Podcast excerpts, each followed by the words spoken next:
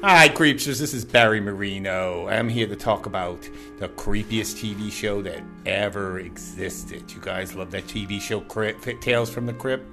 what kind of creepster would you be if you didn't? Well, have I got a podcast for you? It's called the Good Evening Kiddies Podcast. They review every Tales from the Crypt episode and movie with bonus horror movie reviews for fun, including that 1972 Tales from the Crypt movie from Hammer Films. You remember that one where Joan Collins is being stalked by that maniac in the Santa suit and she can't call the cops because she just offed her husband? Y'all ever wonder if that was Linda Evans behind that mask, behind that Santa mask? the Good Evening Kiddies podcast you can follow on Twitter at GEK Podcast and find episodes on Spotify, Podbean, Apple Podcast, and more.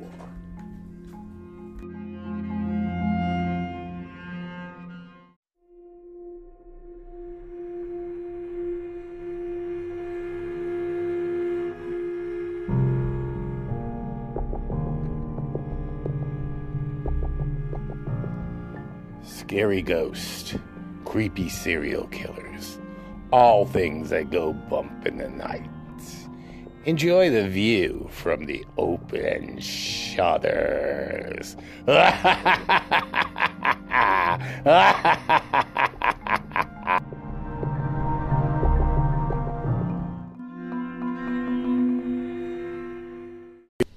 Hi, creepsters. I'm Barry Marino. I'm Philip Landry. And welcome to another episode of Open Shutters, a creepy podcast. Uh, Michael, unfortunately, ha- wasn't able to be with us today, but we'll be looking forward to seeing him again, hopefully next week, huh? Hopefully. All right. So, well, this week, uh, this is our last show of 2021. Yup.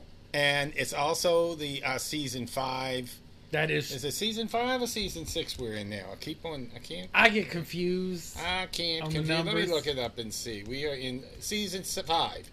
This is our season five finale, and it's all. It, it, and it's uh, you know, like I said, the last of 2021.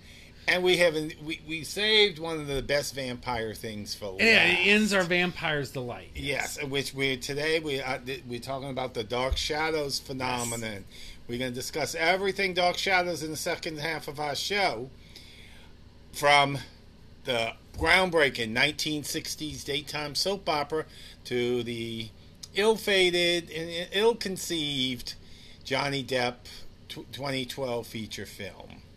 And we talk about everything that happened in between, including the feature films that came directly from the soap opera, the two movies that were made during the run of the soap opera, the 1991 reboot, and then there was an attempted reboot in 2004. We're going to kind of touch on a little bit too.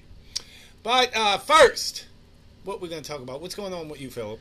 Oh, I've, I've made it back here to below your... sea level. I've come down from the mountain. I spent the holidays in Colorado. Oh, I was in. Uh, How was your Christmas? I was in Montrose and Telluride. I was in Telluride for Christmas and now every time I hear Telluride, I think of those Kia automobiles. It would wait a minute though. I know you think it's but it is really an interesting place, and actually, it's this little small town, and it's like uh, these couple of streets go kind of long, and it's in this valley, mountain valley, and I remember one night we were on the gondola, and. Uh, coming down and you see these little twinkling lights in this little small town in a valley as you're going down because we were actually staying in Mountain Village, which was, was another little town area, but that was a little more like a resort.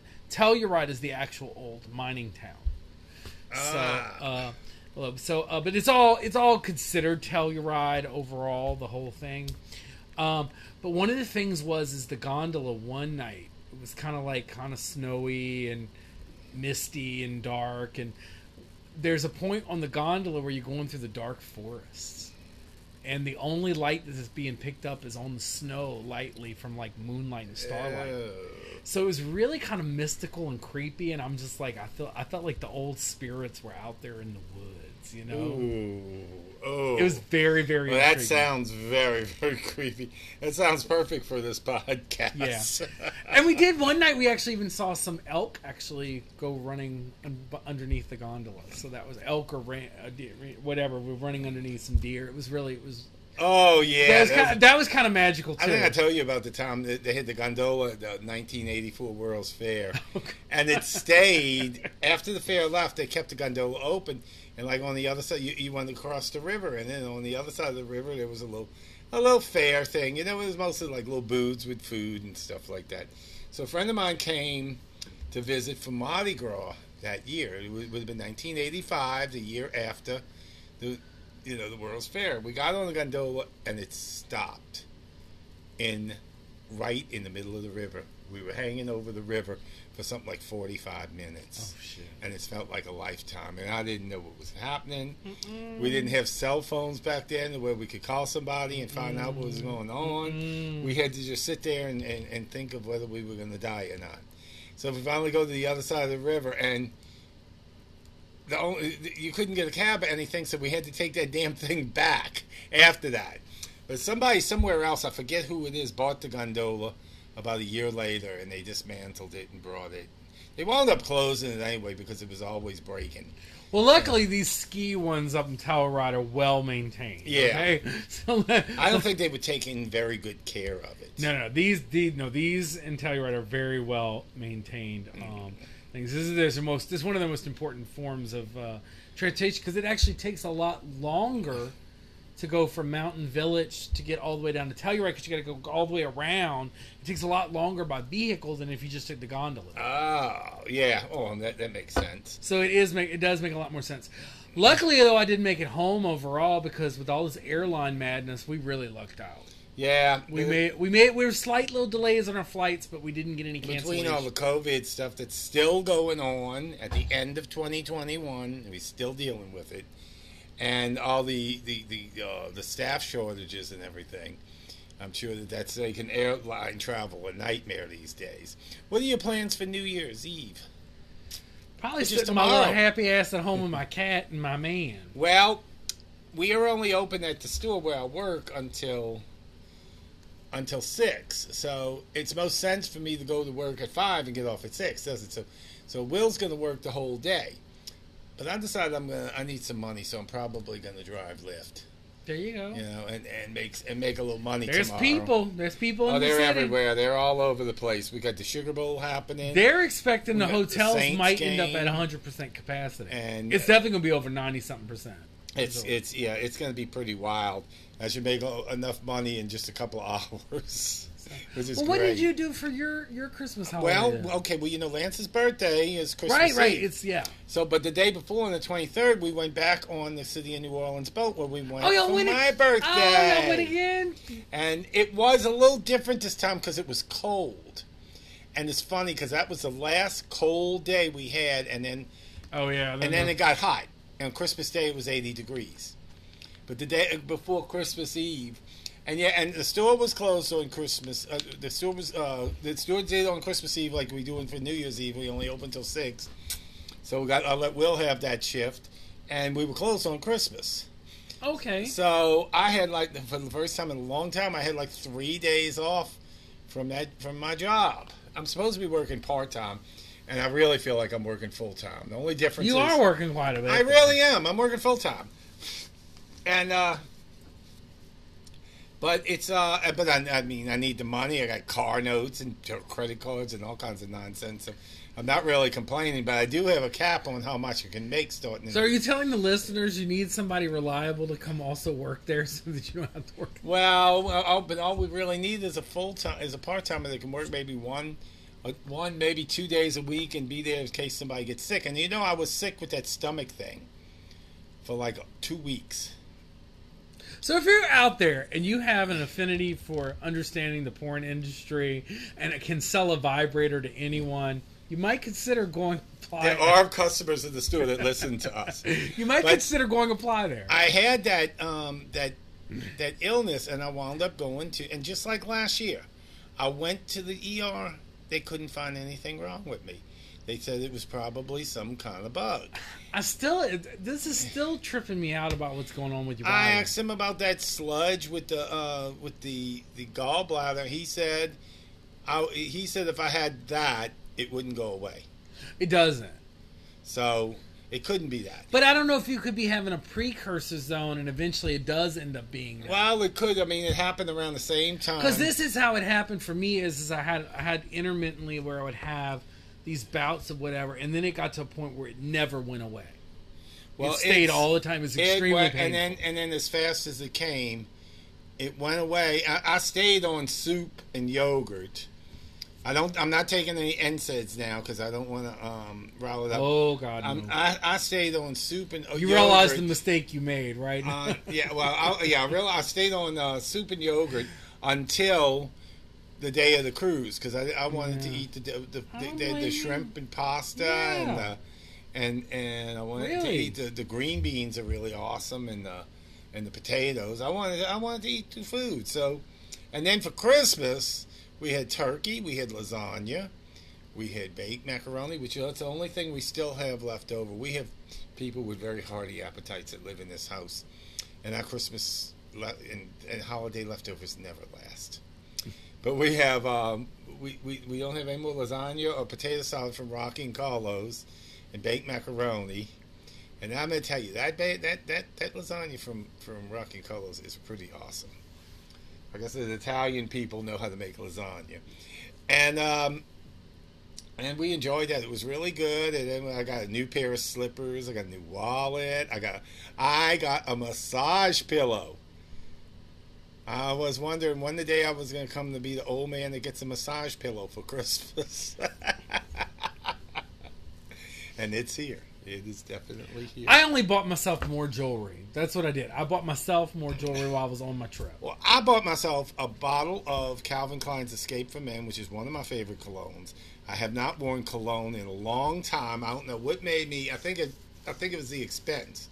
But as long as I was buying presents for everybody else, cologne makes you feel good, though. It does. Yeah, it feels good to nice. It feels really good to smell nice. I mean, it's it's one thing you can. I mean, you should always take a shower, put deodorant on, da da da. But well, no, I do all that too. But there's something when you put cologne on, it just makes you feel better. It makes you. And feel... people treat you better when you smell good.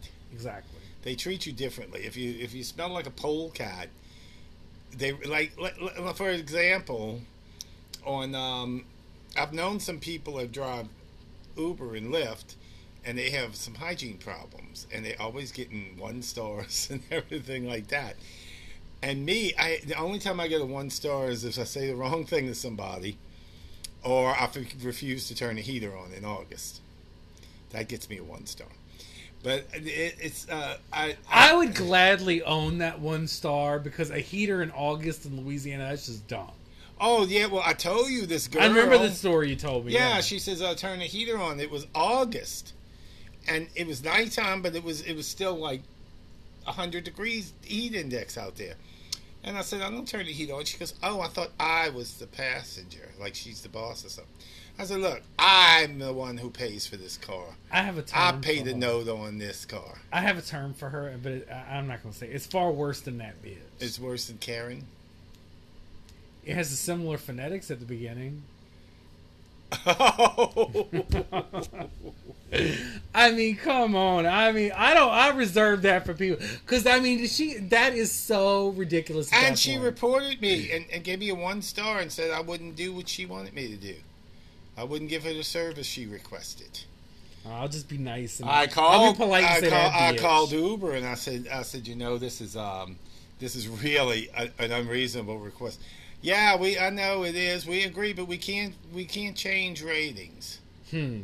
I said so. I gotta wait 500 rides for that rating to fall off. Yeah. I'll just call her that bitch. And you wonder why I don't want to ride share full time. Uh, yeah, and so that that was really had a really nice holiday. Good. And I was always glad to get away from work for a little while. When you get to be older like me, you really and truly don't need to be working like that.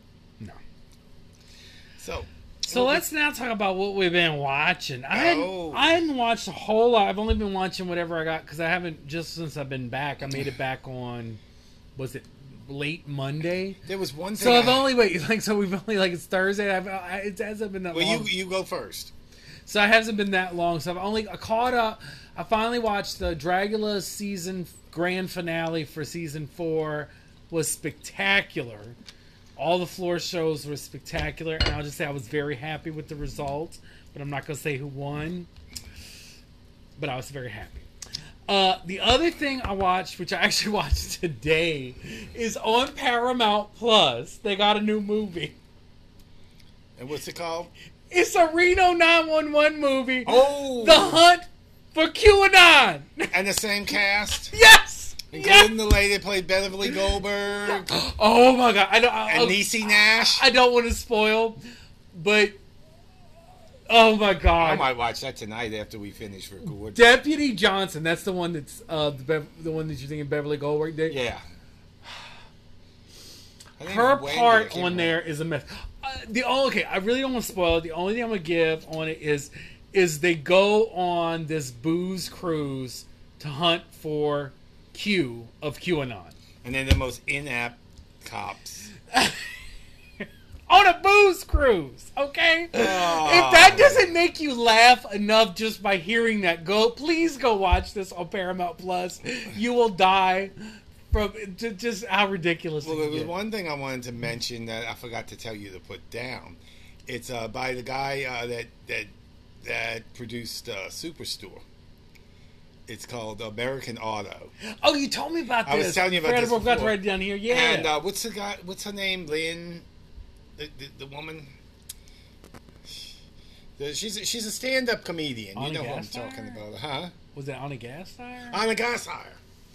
She plays this woman who was in some totally unrelated business, and they hire her as a CFO of this auto company. oh my god. And then she and they and they they just they well, the first episode they're trying to build this new car, and good lord, I have to go watch this. But the second episode, I'm just going to kind of touch on the plot of it.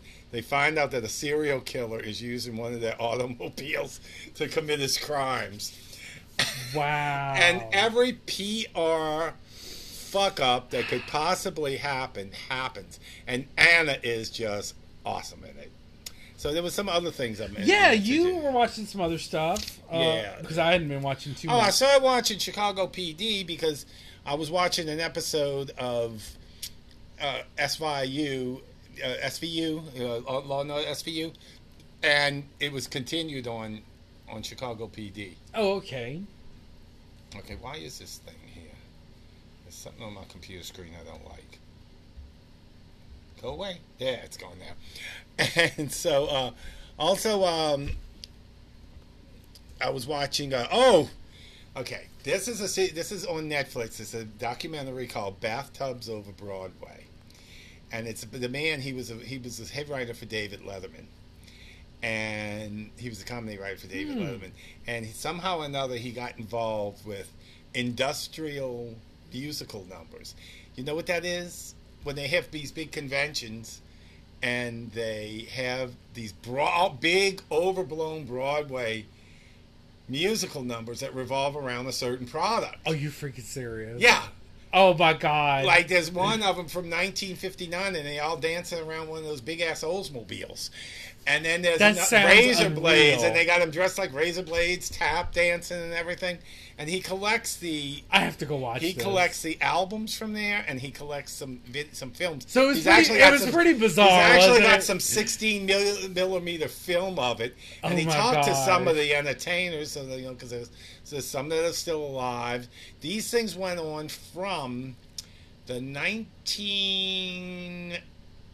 1940s, actually right after the war, but mainly 1950s, all the way to you know like when the internet came about Wow. and it is just it's bizarre. It is like nothing you you didn't know, even know this existed.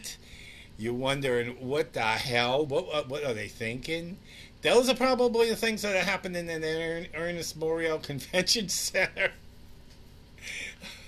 I mean, they're they, they're splashing, Well- and they say that some of these, some of these numbers, some and some of these shows cost more than a Broadway play, and they only perform them like one week, and that's it. Are you serious. and it's like they and, and you know they kind of go into a vault, and he he runs all around the country collecting these LPs, you know these these vinyl record albums, and these 16 millimeter uh, films. Oh gosh, I know I should be laughing because I think these people put a lot of work into this, but it sounds so hilarious. And he just loves it. He's he, his wife says he. I don't blame him. It's obsessed intriguing. with it. And he's got his whole house full of all these things, and it's really, it's it's like, I don't know, I don't know. It, it's you never. I, you you you have no idea this exists. God, we don't know what's existed somewhere that we know nothing about. At least this isn't anything like snuff porn. anything. It's uh, actually something fun. But oh okay, we God. went from bro- bathtub over bro- to snuff porn. Okay, well, Okay. anyhow, what?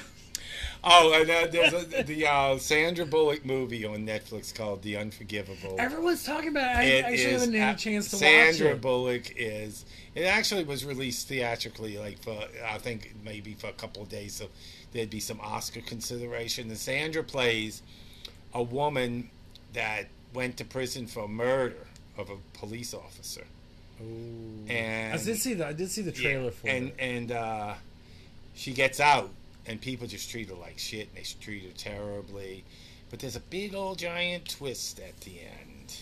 Well, don't tell me. I want to go see Uh, it. watch it, yeah, watch it. Let the Sandra people- Bullock. the people that Sandra Bullock is as awesome as wonderful as as usual, like she is in just about everything she does. She's really good in this.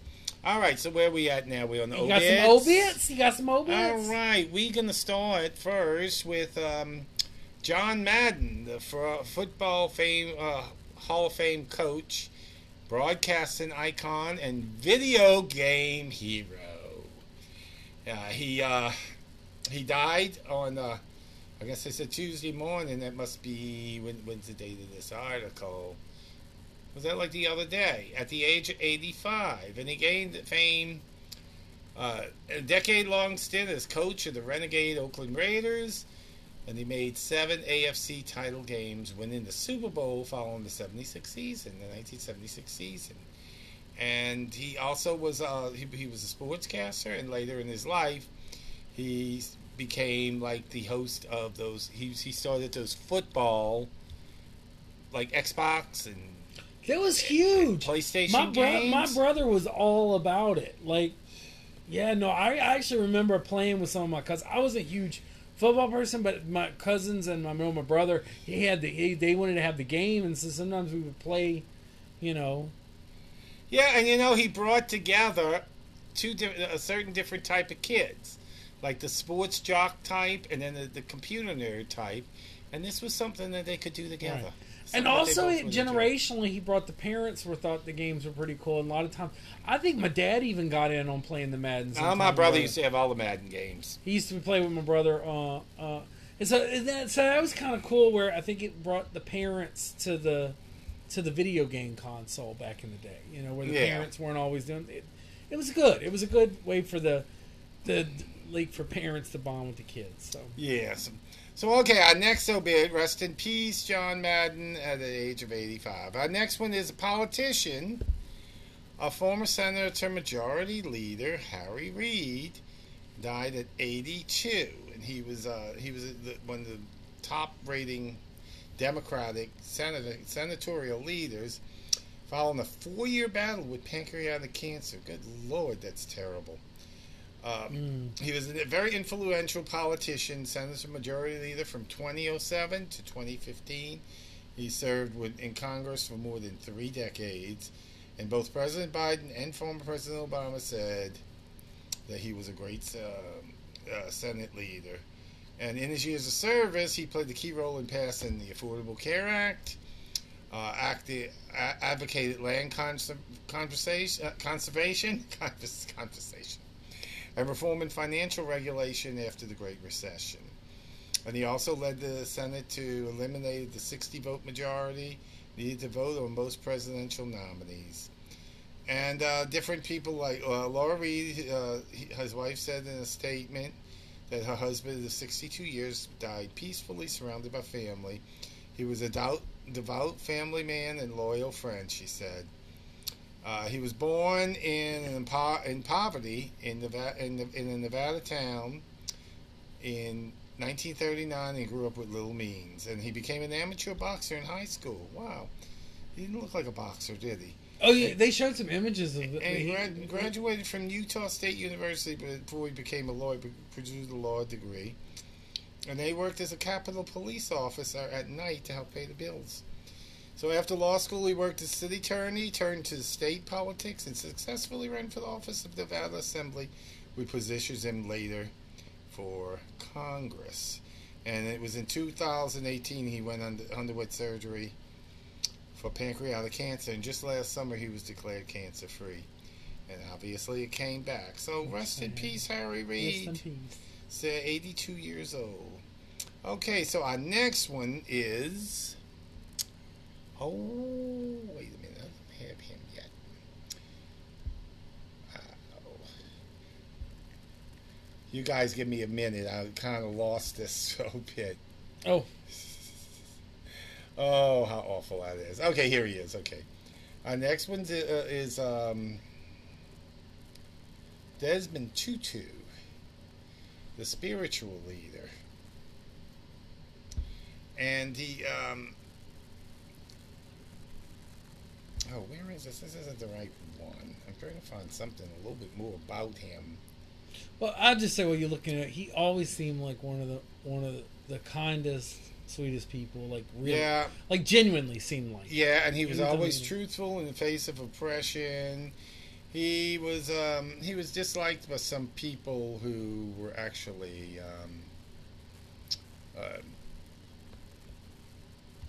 assholes. uh, he died of. I have to really apologize to everybody right now. I did not prepare this obit like I should have and I'm trying to, I'm scrambling to find an article on him or something. I know what I'll do. I know exactly what I'll do. Um, I'm going to do good old Wikipedia. and he has given me a dirty look. Who? No, no. You. There's wrong with that. All right, so he um, talk a little bit, more about his death.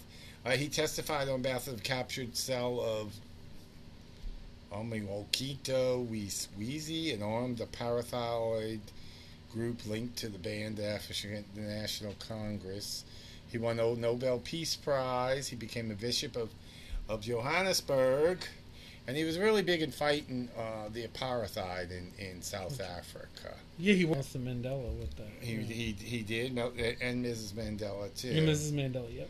And um, Pope Francis lamented his death and praised Tutu for promoting uh, promoting racial equality and reconciliation in his native South Africa. Uh, we uh, so he's this is the most screwed up obit I have ever done, and I apologize to Desmond Tutu. Oh, he was uh, You know what though? He seemed like he had a good sense of humor. He'd actually make fun of you in a very sweet way. So he was 90 years old. Alrighty, so rest in peace, Desmond Tutu. Yeah, Hopefully, I do better with the next one. Who's the next one? Um, oh yeah, I got her. I'm sorry, I, I was got I had a few of them and I forgot one.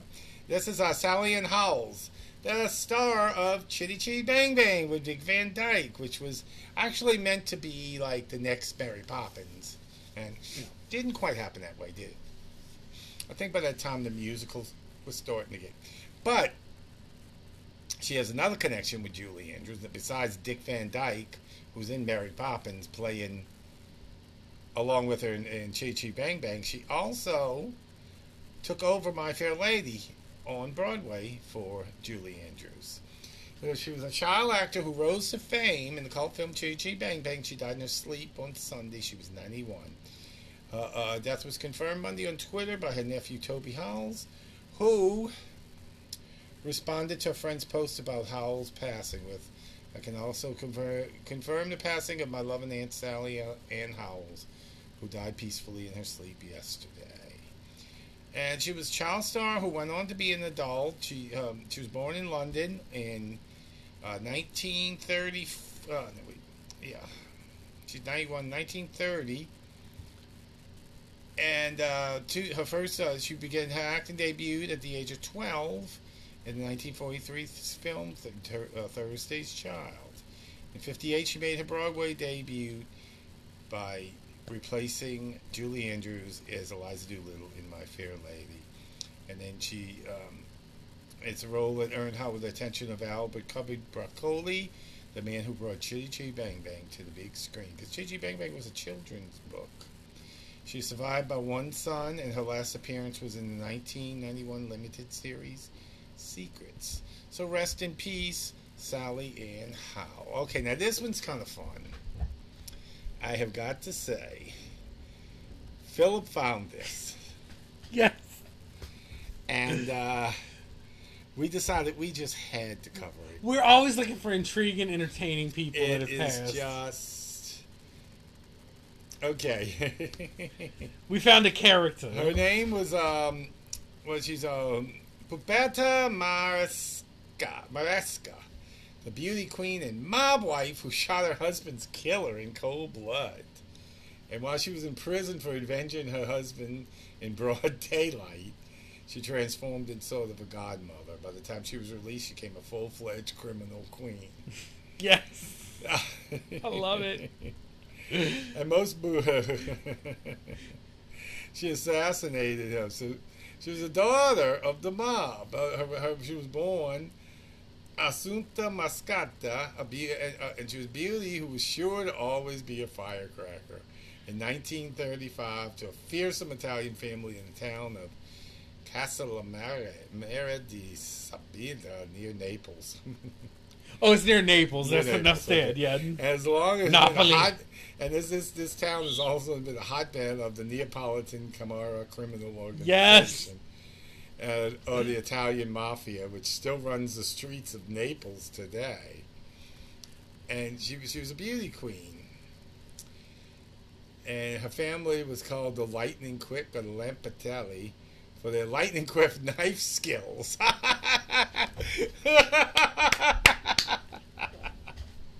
I know. Yes. Uh, you might have been related to her. I don't. I, I don't know. This is Esther Pepitone all over again. It seems.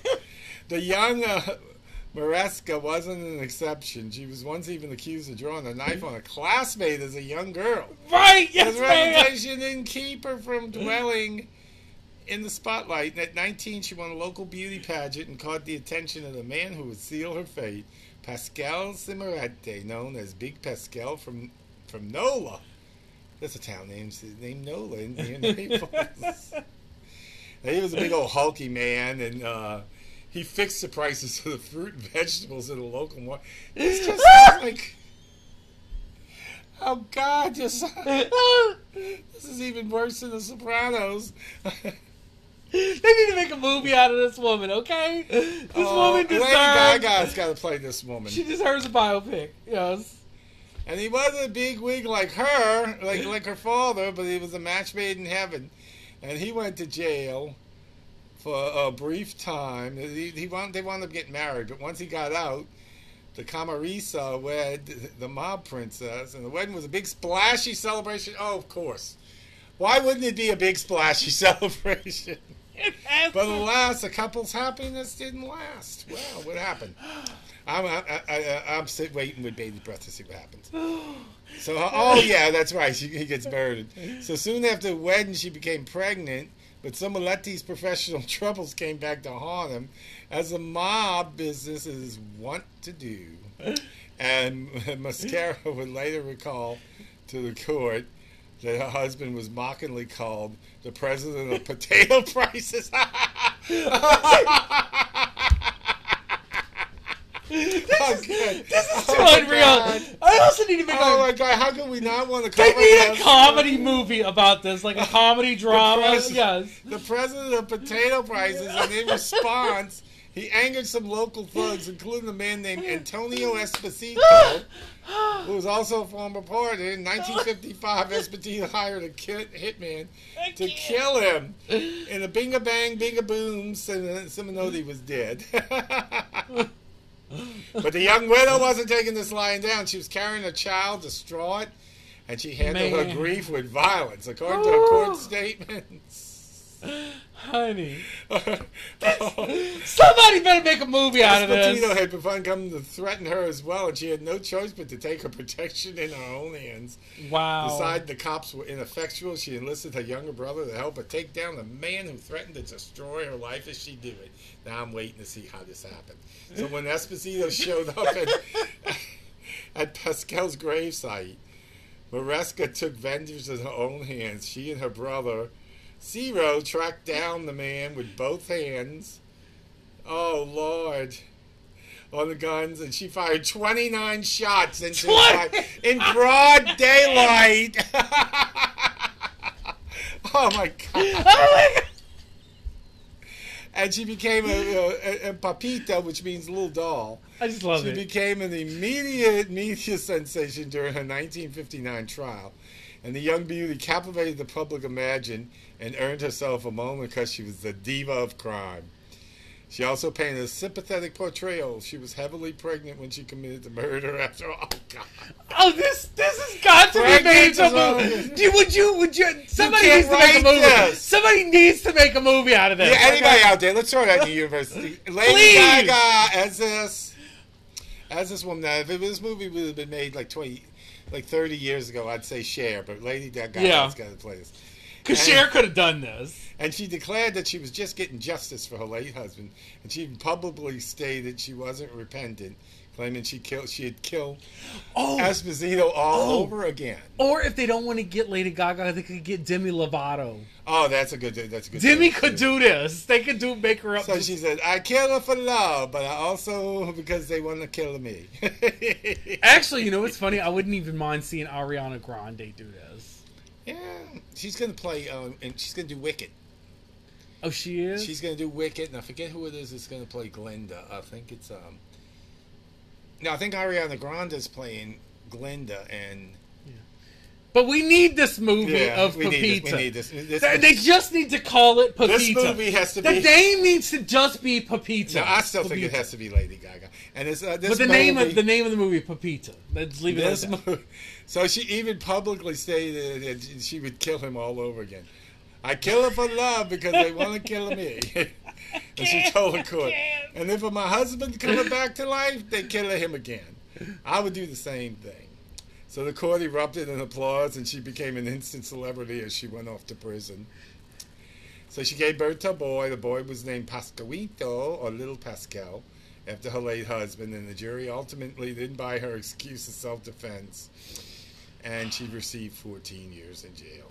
Wow. But then when she got out of jail, she became a mafia boss Love and it. received. Uh, she received a decade and a half in jail. Uh, Pupita only served a few years. While in the slammer, she received regal treatment as a woman of honor, which meant she got the best bed sheets, and her God could even advocate for some other principles, much like Godfather. oh, she was a very charismatic woman. She raised her son inside a few years until her mother took him home. She raised her son in prison. And however, she never stopped working for the Camorra, oh, and indeed, the press dubbed her Madame Camorra, and a Camorra widow, glamorous beauty Pupita, and was even serenaded in song. And she also starred in a 60s flick loosely based on herself.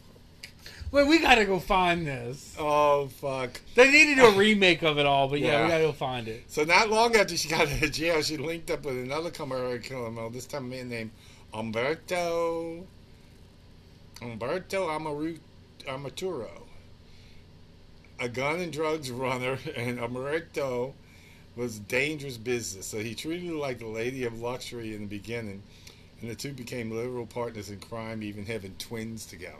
Oh, not only did they kill people, they gave birth to twins. This So Amarita was perhaps every bit as bad, if not worse, than her husband. I know we're taking a long time on this obit, but it's so entertaining, y'all. And then he wrote a book called Blood Brothers: A History of Italy's Three Mafias of Italian Culture. John Dickie wrote. Papito's Wow. consort Umberto Amarello was one of the most aggressive members of the NF. That's the Nuova Famiglia, an offshoot of the Camorra. Near Christmas '81, he planted a bomb outside Rob's um, uh, rival mobster Raphael Cutolo's pla- palace as provocation, with Lennox confess to being the man behind the murder of criminal psychiatrist Aldo Semerari, whose beheaded corpse was found near Carito's place on April Fool's Day, 1982. Okay. Wow. So she had, she did have some family, some Famika problems, but this marital list wasn't going to last. In 1974, her son Pascalito was murdered and ambushed, and Mesquita expect, she suspected her husband. And she said, I always thought Pascanino annoyed him. He was too much like his father.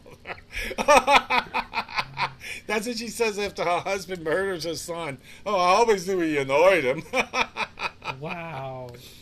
And then she says, I think that if he confessed to the murder to me, I would have killed again without hesitation.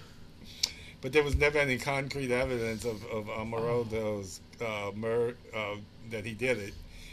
And he, he emerged that he was eventually cleared of any involvement.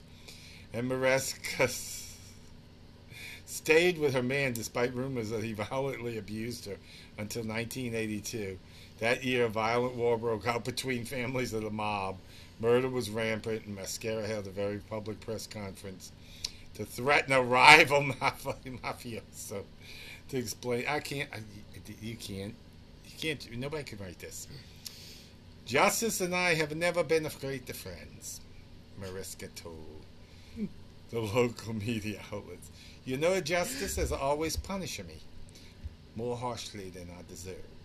The other day, I overheard a Caballini in my town say, They've killed the one of ours! I wonder if Sophia Loren knew this woman. She's from Naples. They might We're have talking known one about another. one of their clan. Now, Sophia Loren, if it would have been made 40, uh, 50 years ago, Sophia Loren played this. Yeah. Tell me, where is the justice in all that? The cops, in turn, formally accused Maresca and Amrell of the murder of aforementioned Dr. Samari. And while her lover escaped prison, Pepita did, she did more hard time, four years to be exact. And she was released due to insufficient. They held her for four years before they decided there was insufficient evidence. So the pop culture. So she's been immor- uh, immortalized in several films based on her life. Perhaps her most famous is the 1982 made-for-TV movie Il Caso Papita Macasta, which means the house of Pap- Little Doll Macasta, and 2013 TV drive Papita y Claro el Empastinete, which received criticism from anti-mob activists. Oh wow. So, we could have done a whole episode just on her.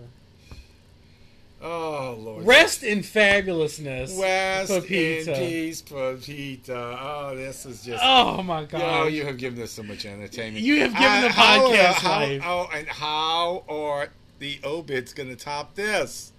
the obits. I mean, the obits. How the horoscope. horoscopes I don't think the horoscopes can, but we're gonna do them anyway. All right, you know what time it is. it's, it's, It's horoscope time. It's horoscope time. It's horoscope time.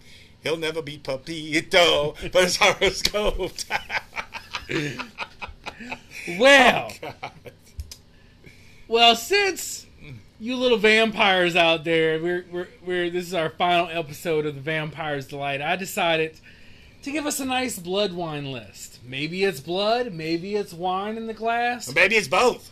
maybe it's both. But you sure are thirsty, aren't you?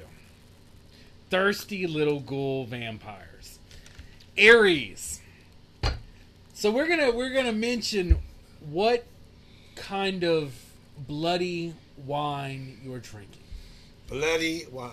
Aries, you're enjoying your hemoglobin Grenache. Hemo- what's a what's a hemoglobin Grenache? Well, hemoglobin's the part of the blood, you know, where the iron Oh. it holds the iron and can hold the oxygen stuff. Oh, like a hemophiliac. Yeah, and the Grenache is the, is is a red wine. So, Oh, so, I like red wine. yeah. So yeah, I guess you know they're feeling like they need that little extra oxygen, a little extra push. They're feeling a little, little fussy, a little feisty, you know. Mm. You know, so we'll see how that works out for them. Taurus. Taurus, I don't know what kind of mutant weak sauce y'all got working this week, but y'all are seeming to enjoy your plasma Pinot Grigio. Plasma Pinot Grigio. Oh, I love Pinot Grigio. So yeah, they're one of the well, but they're one of the signs this week is choosing not to have the wine red. Oh, They're choosing to have it white. oh, mm, mm, mm. Pinot Grigio white. Oh, I don't know. Gemini. You know who Gemini is, huh? Yes, I know who Gemini That's is. That's our Roz. Our Roz. What's our Roz gonna do? He's looking for some platelet port. Now, if you would have said pork, I'd believe it.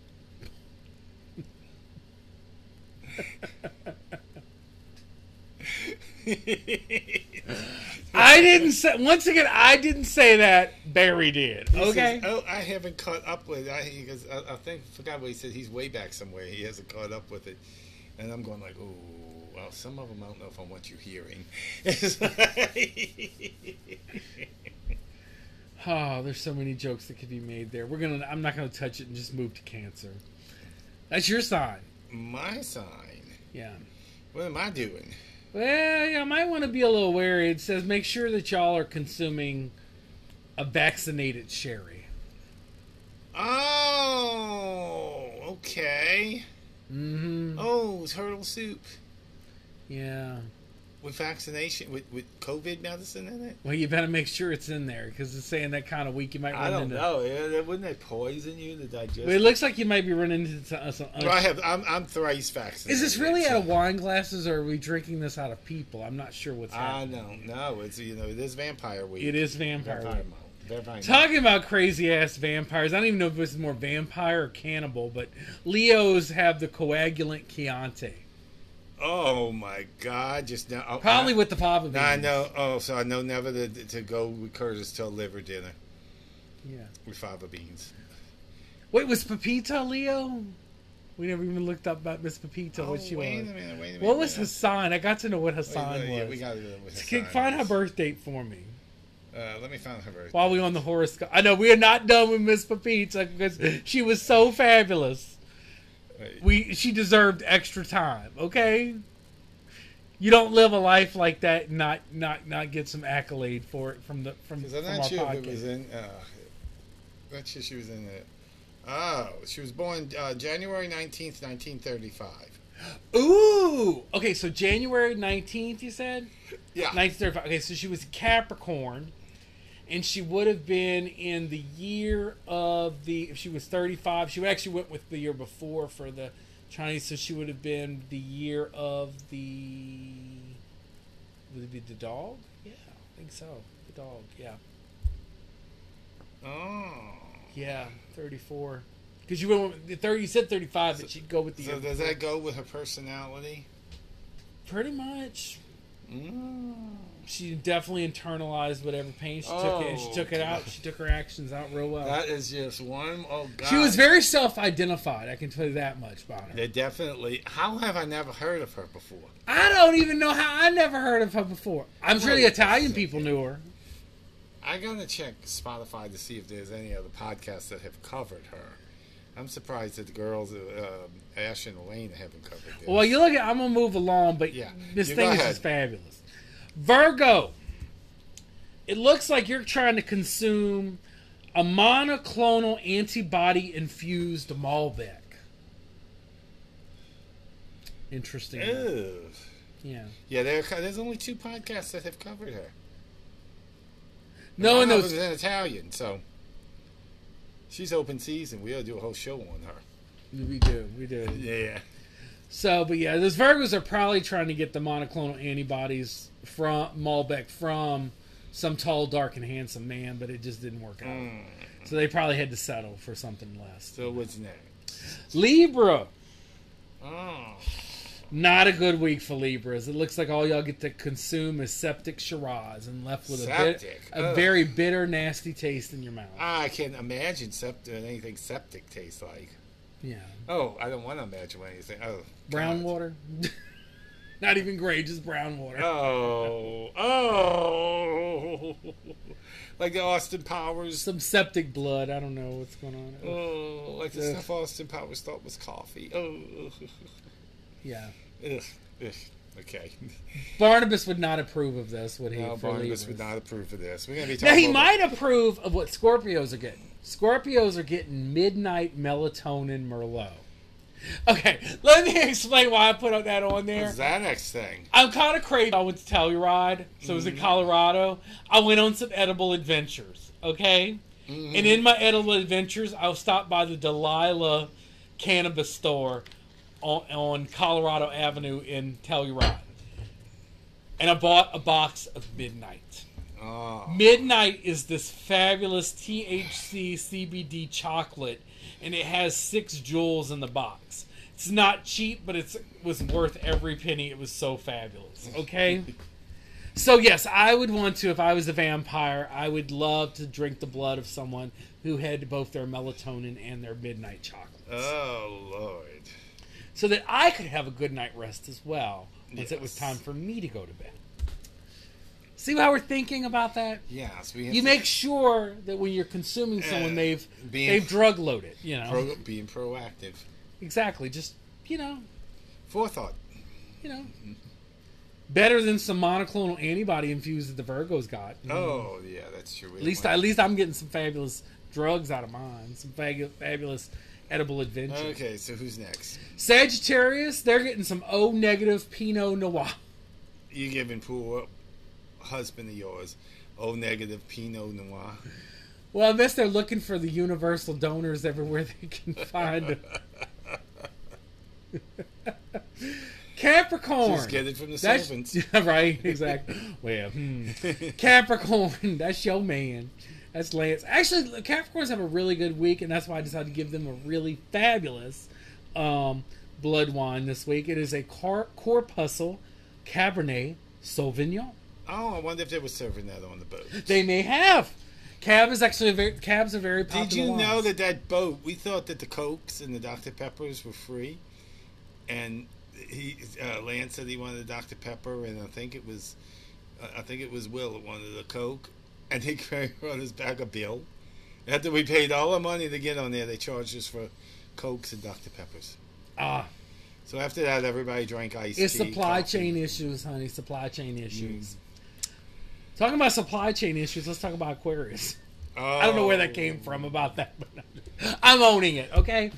Well, probably so because they are the uh, universal. Reci- they're looking for the universal recipients. They're looking for AB positive Sangiovese, which is an Italian wine. I wonder. Oh. I think I'm saying that right, Sangiovese. I wonder if Pepita ever had some Sangiovese. Oh, I, I know she had some. Chianti. I'm sure she had some Oh, you know she did. She probably had some Sangiovese. What is that? That sweet Italian wine that everybody likes so much? It's not Chianti, is it? It's a dessert wine, I believe. Mm, no, Chianti's more full-bodied. Yeah. Um, she likes, oh, you thinking of the white wine? What is like prosecco? yeah, That's a white wine. Prosecco's yeah, because you drink wine. it chilled. Yeah, These are both red wines. prosecco. That's exact. There's a red prosecco too. Yeah. They're both sweet. I like the the um, the, the Jewish wine, the Mogen David. That's pretty good. It's sweet though, but it's good. Yeah. That's um, bar mitzvah wine. I think when I was researching, Sangiovese means like the blood or the wine or the blood wine of of, of Jupiter or something or something like that. Something like that. I forgot. Alrighty. Yeah. Last but not least is Pisces.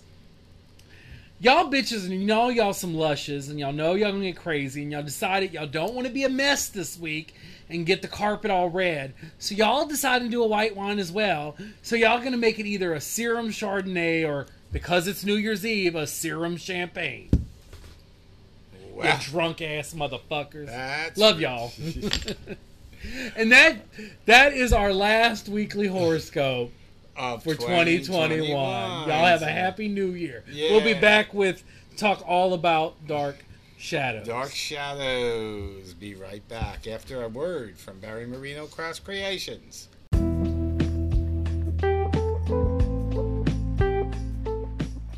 As some of you may remember, and if you're new to our podcast, I have another business that has finally become live on the internet. It's Barry Marino's Craft Creations. I have made ha- Afghans, hats, scarves, and much more, and more coming weekly.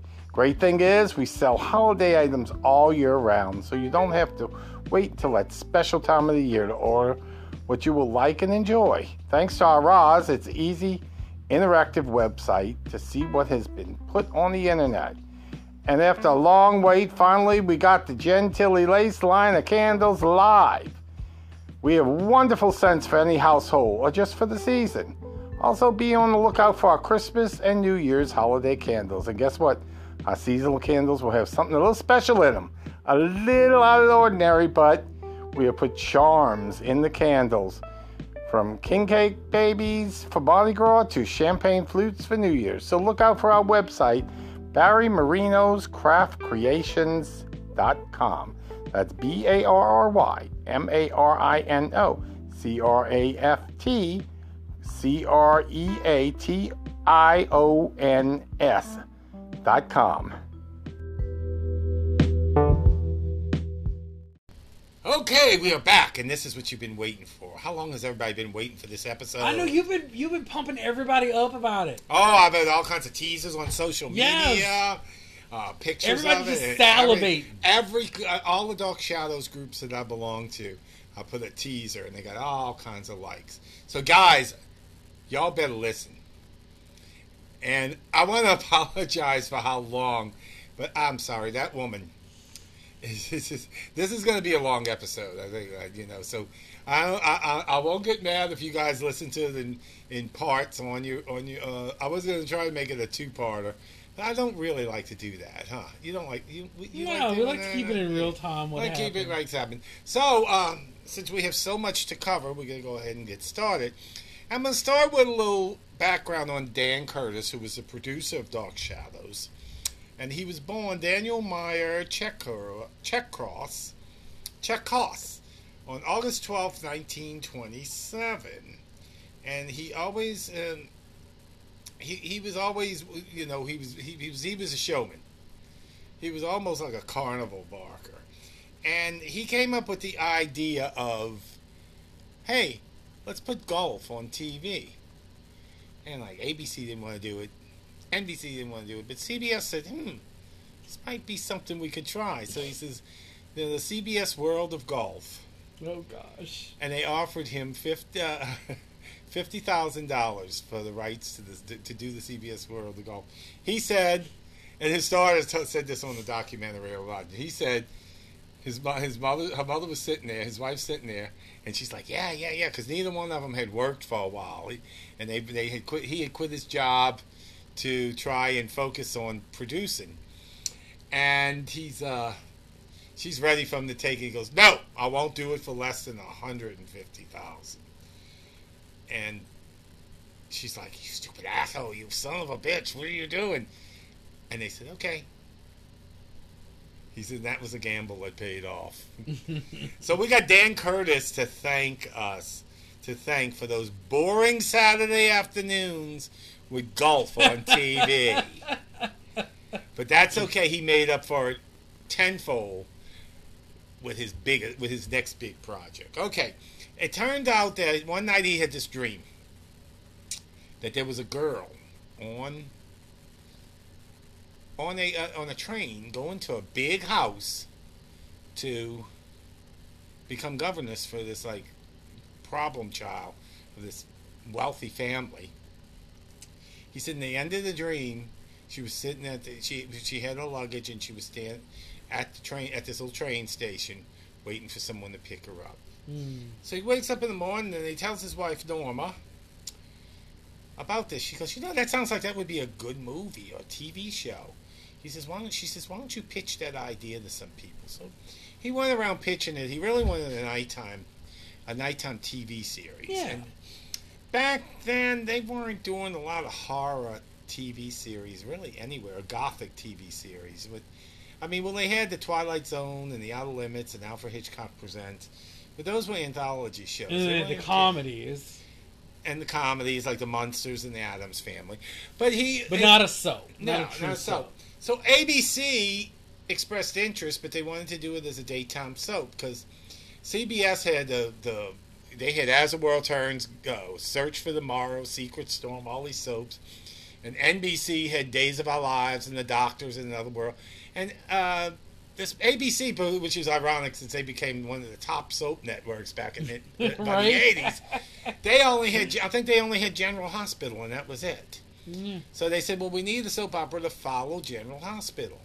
He says, well, I don't want to do a daytime soap. They said, well, that's all we give you. We're going to give you 13 weeks. So he says, oh, okay. So he starts developing the show. The girl on the train turned out to be Victoria Winters, who, for about the first three years of the series, was the, the female lead.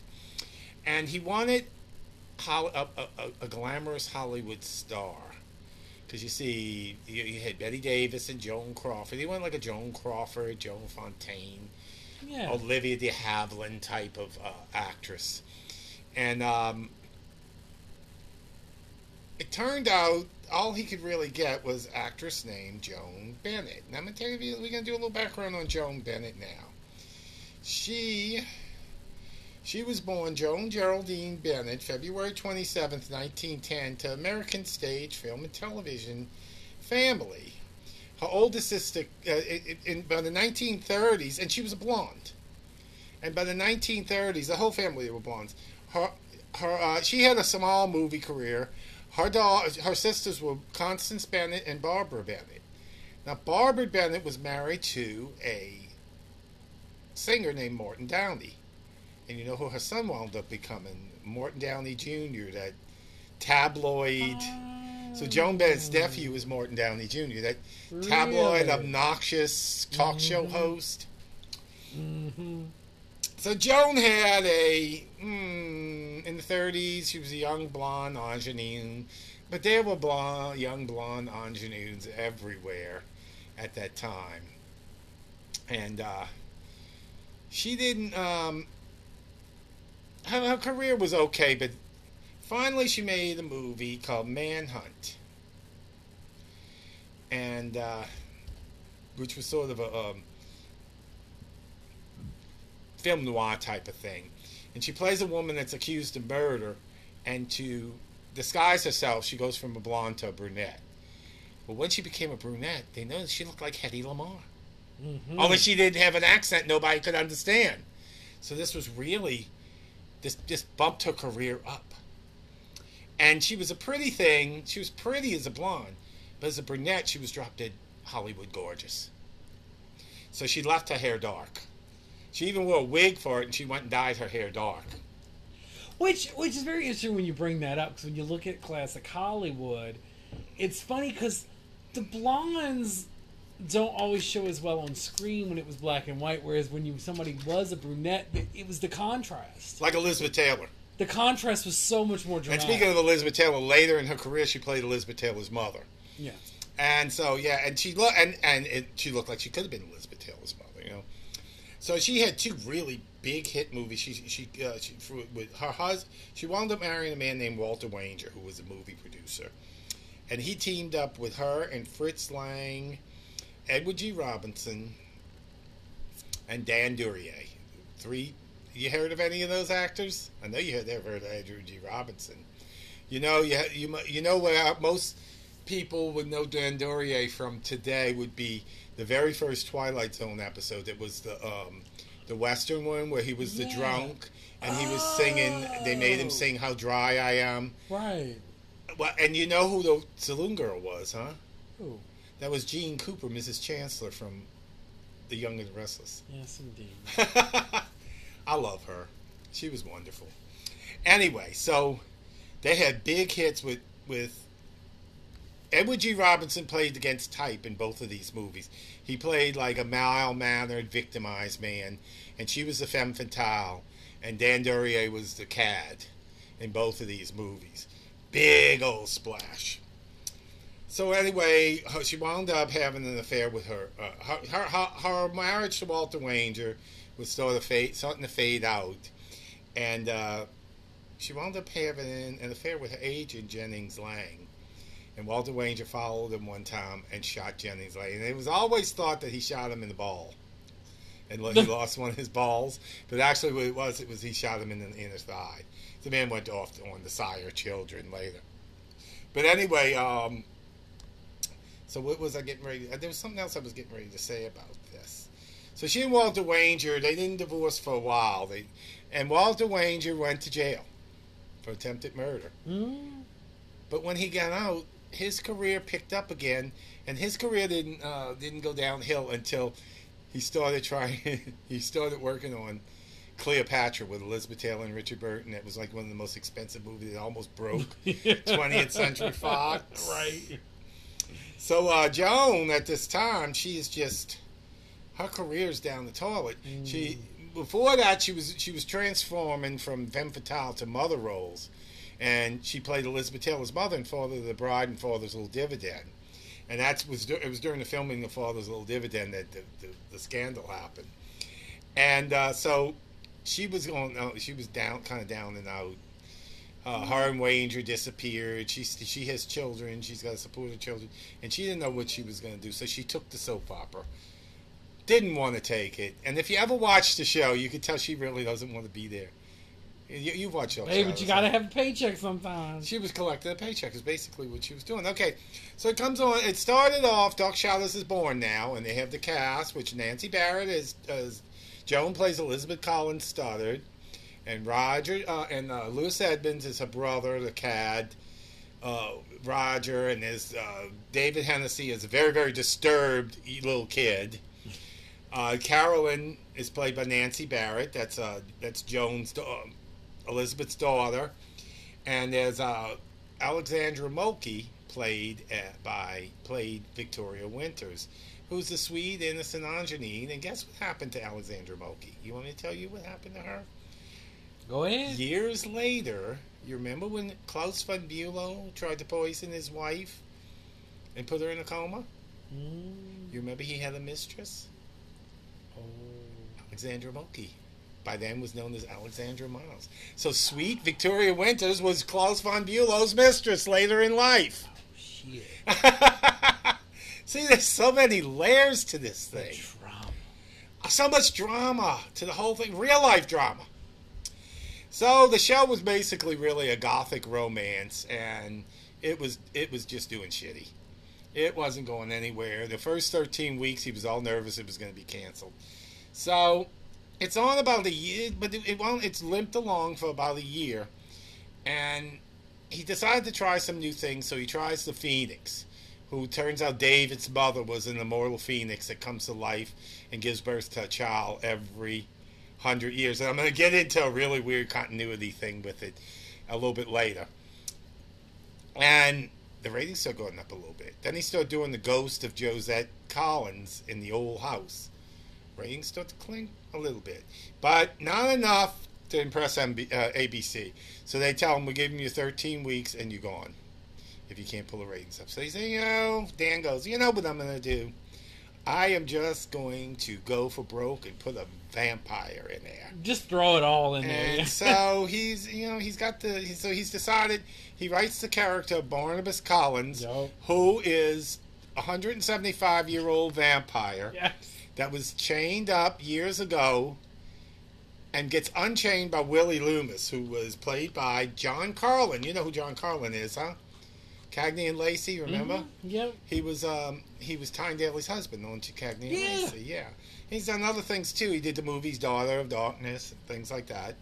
So John Karlen uh, comes on as as Willie Loomis, and he's just this this criminal, and he wants to steal the jewels because they have this portrait of Barnabas. By the time they have already cast, they had well, they actually hadn't cast the role yet when they made the portrait, and they just took the actor's face and put it in. So they have to pro- they have to cast Barnabas Collins, and they wind up settling on a Canadian actor named Jonathan Frid.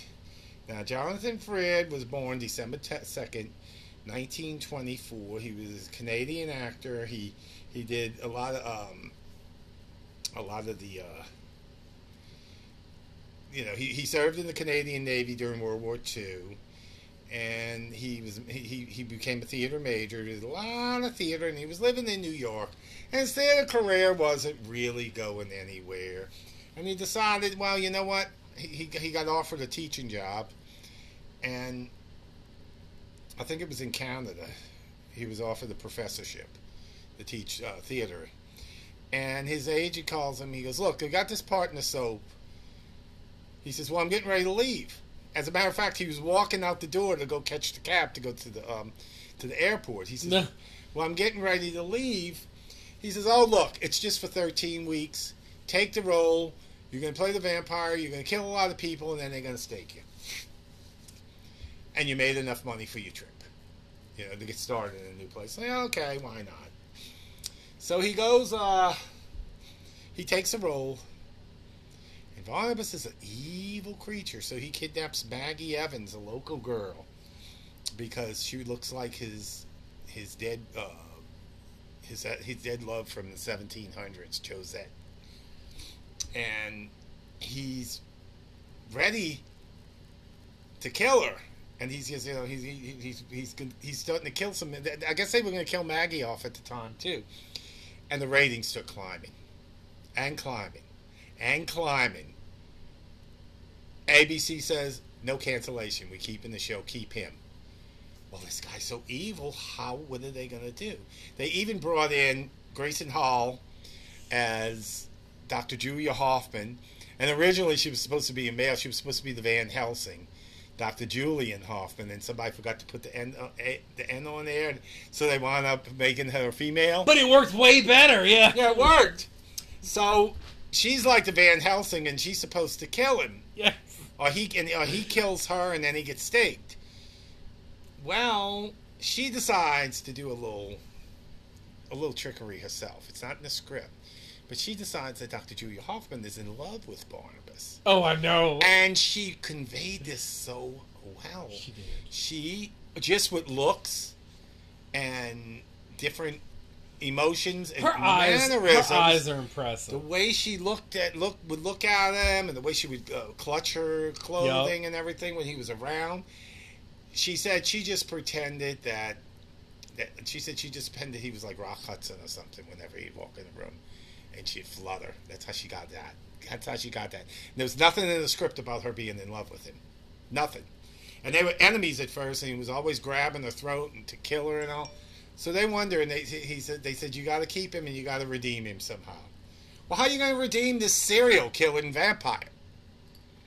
They don't know what to do. So Dan gets gets a good idea. He decides to go back and he says, "Let's go back in time. Let's go back in time to see what made turned Barnabas into a vampire."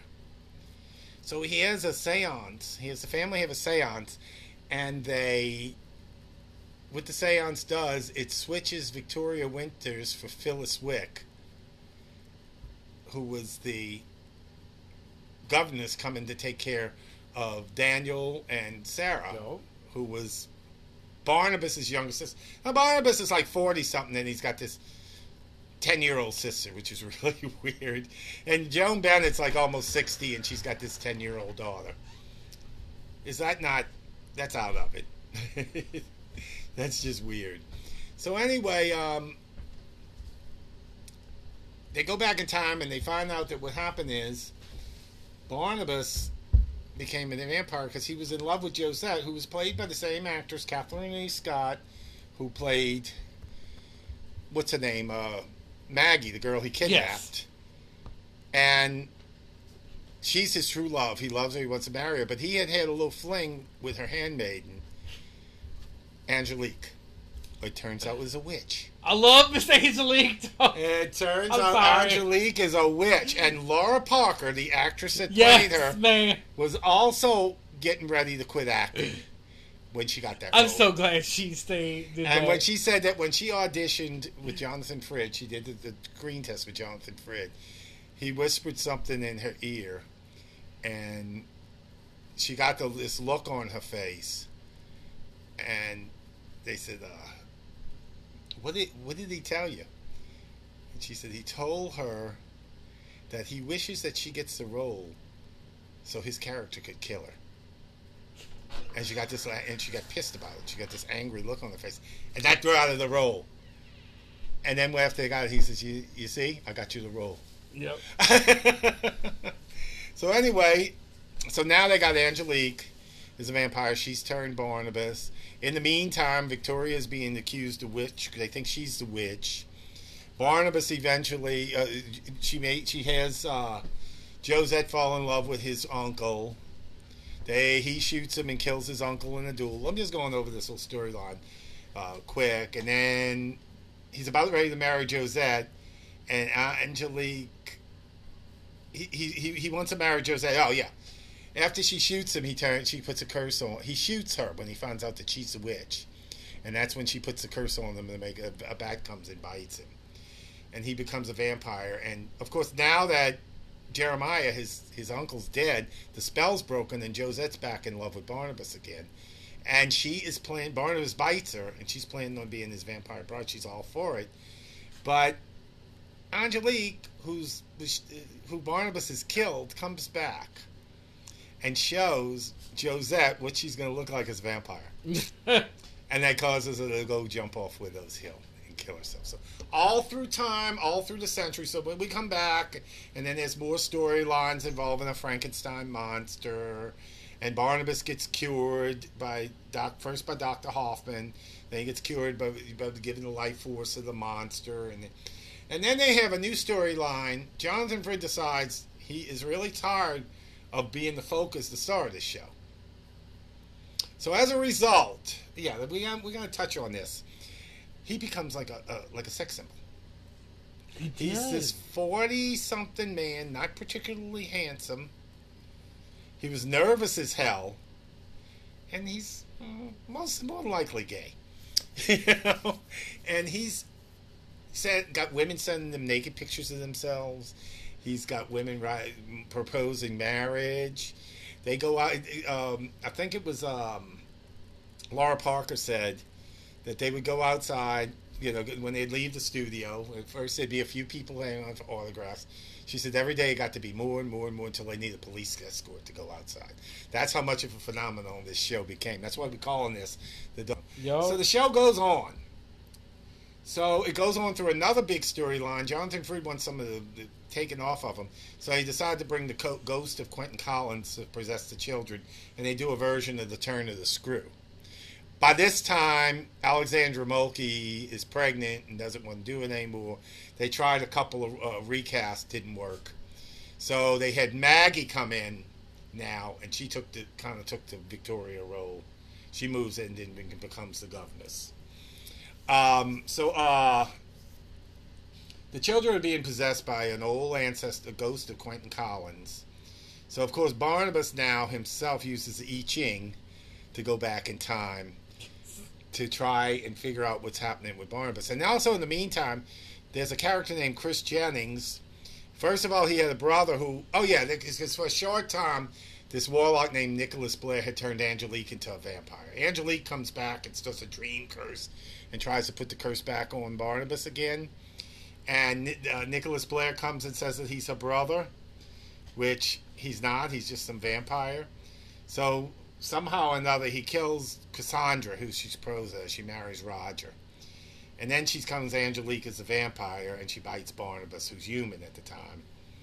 And yada yada yada, and they go through. And then they go through. The, they do the Quentin thing, and he goes back in time, and Angelique had bit uh, the handyman Tom Jennings, who turns into a vampire and bites Julia Hoffman. Barnabas stakes Jennings. Barnabas stakes the other vampire. So um, then Tom Jennings, somebody who looks just like him, comes back. Same actor, an actor named Don Briscoe, but it turns out he's Tom's twin, and he's a werewolf. So he goes back. Barnabas befriends Chris, and goes back in time to see what happened, and it turns out that Quentin was a werewolf. Oh, I know. And Quentin was Tom and Chris Jennings' grandfather, because he was married. Quentin was married to a gypsy woman named Jenny, and Grayson Hall plays her her sister Magda. And Grayson Hall gets around, doesn't she? Oh yes, ma'am. She and uh, it's so hard to explain all this to everybody, but I'm doing my best. So she's um, well.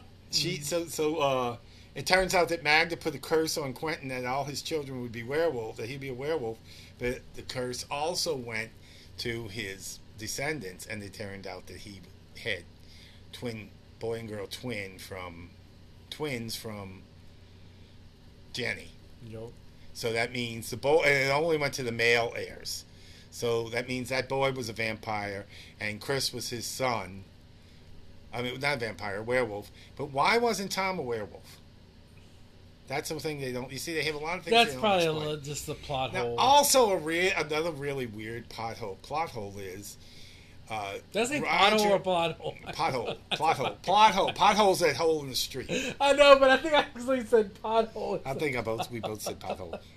Okay, this is another pot. This is now this is a b- really bad continuity thing.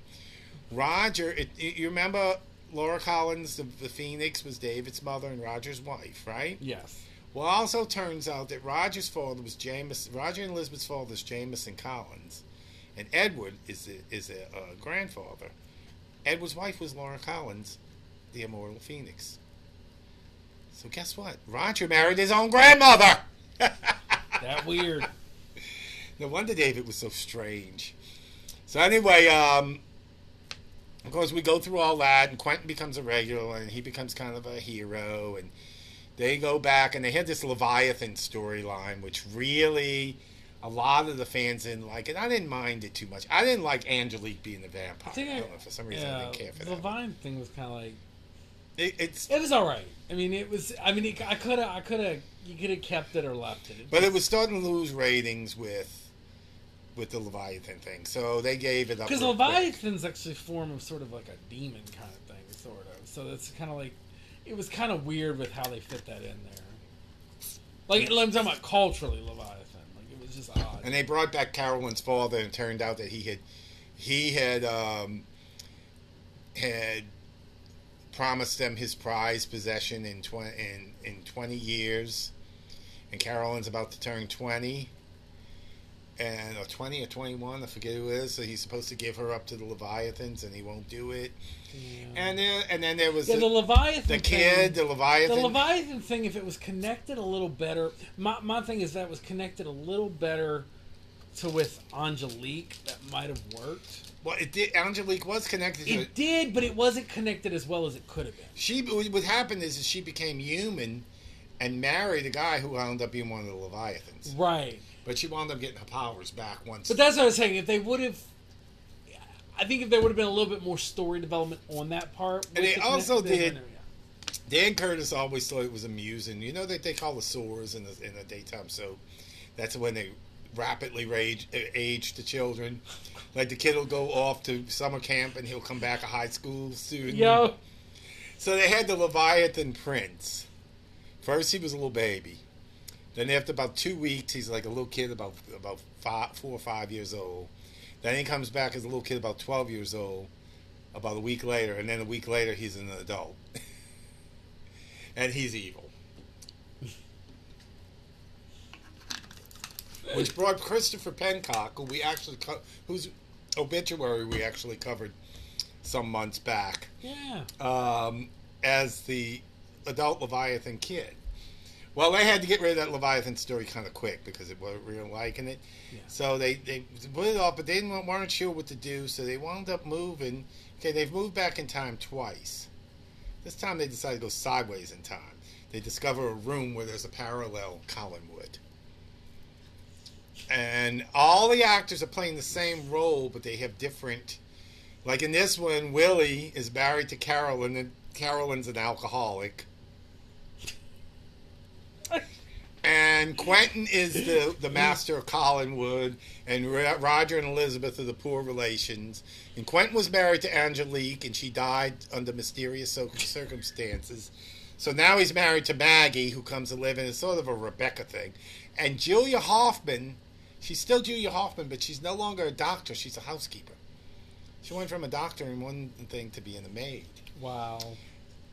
So Barnabas winds up there, and they, they wind up doing all this. Now, at the time, they decided they were first they were going to make a movie. They wanted to do a feature film because it was that popular, and they knew a feature film would do really well at the box office. Right.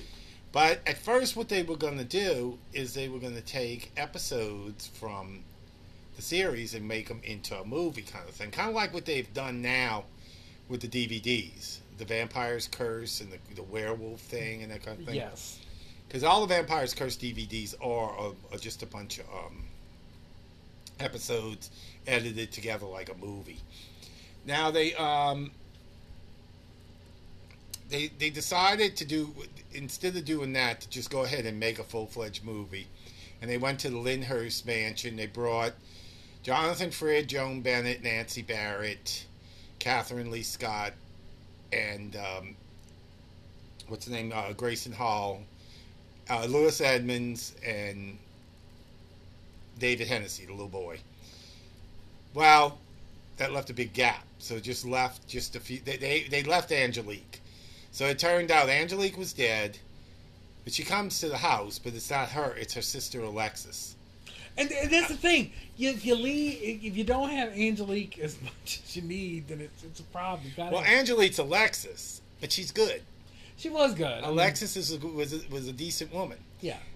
Well, you can't have that. But you can't have it. No, you so what, so what they do is they have Angelique kill Alexis Good. And was take over her body. Yeah. Is it, and that's what you now needed. Angelique is wrecking all Yes. kinds of havoc everywhere. And Professor Stokes was also brought for the movie. The trouble is with all those major players, they didn't have enough of a the pe- they didn't have enough of the really the major characters, and it what having just Angelique and Quentin there, and because Maggie gets really freaks out and goes and stays by her sister, and and uh, Hoffman goes off to, to to take care of a sick relative or something like that. Now the thing about Hoffman, they did the same thing they did with Barnabas. Only this time, this Julia Hoffman wasn't in love with Barnabas. She was in love with Angelique. Mm. Yo. Very subtle though. She did the exact same thing she did. She Yo. treated. She was around Angelique. She looked at her like she was like Mrs. Danvers. You know, you know that Mrs. Danvers was in love with Rebecca, in the in the in the Rebecca. You know, Mhm. so she she really was a. It, it was like Grayson Hall's chance to play Mrs. Danvers is what happened. So anyway, that when they ended the parallel time storyline, they went to the staircase and they brought them to 1995 and Collinwood's in ruins and they go back to. Uh, they wound up going back to 1970 and nobody believes that this is going to happen. They, they, they saw David's grave and he died at 12 years old and 14 years old in 1970. So somehow or another they wound up in 1840 because there's more ghosts. They were starting to repeat themselves. This is where the biggest star that came out of Dark Shadows comes in, Kate Jackson. And I think it's because Kathryn Leigh Scott was leaving the show, so Kate Jackson kind of took her place. So they go back in time and everything, and it turns out that Angelique was actually named Miranda Duval, and she was a witch from the 16th century, and Angelique was the, the reincarnation of this woman, and there was Judah Zachary, whose head was brought in, and it started getting really confusing. Actually, that's where I am right now. So they settled all this, and it turned out that Angelique saves the Collins family, and when Barnabas professes his love for her, she dies. Ah, all that time wasted. I know. So then they go into parallel time of 1841, and this is towards the end of the series. I think it had already been, it had already been canceled, and Bar- instead of Bar- Barnabas didn't want to play. He Jonathan Frid didn't want to play Barnabas anymore, so they have him playing his son Bramwell, the son of Barnabas and Josette, and he falls in love with Angelique's daughter Catherine, whose sister's Kate Jackson who they try to set him up with, and he's lo- in love with her, and it's blah blah blah. It's, it's going to be like, and the show gets canceled. So next, you would think that's it. Once a soap opera gets canceled, right? It's over. That's what one would think. Not so fast. It ain't over yet. Mm-mm. This is this is this is the horror movie monster that keeps coming back. This is Jason Voorhees. This is Michael. Myers. Yeah. Some years later, it goes. They start showing them on PBS. And that's how I, that's how I got to That's it. how a lot of people your age start, and Yes. they show them late at night. They show them like at ten o'clock at night. Yes.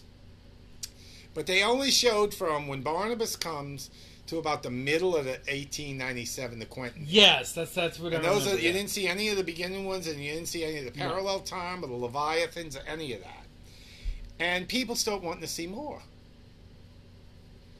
So eventually, cable comes, Sci-Fi Channel comes, and Sci-Fi Channel buys the rights.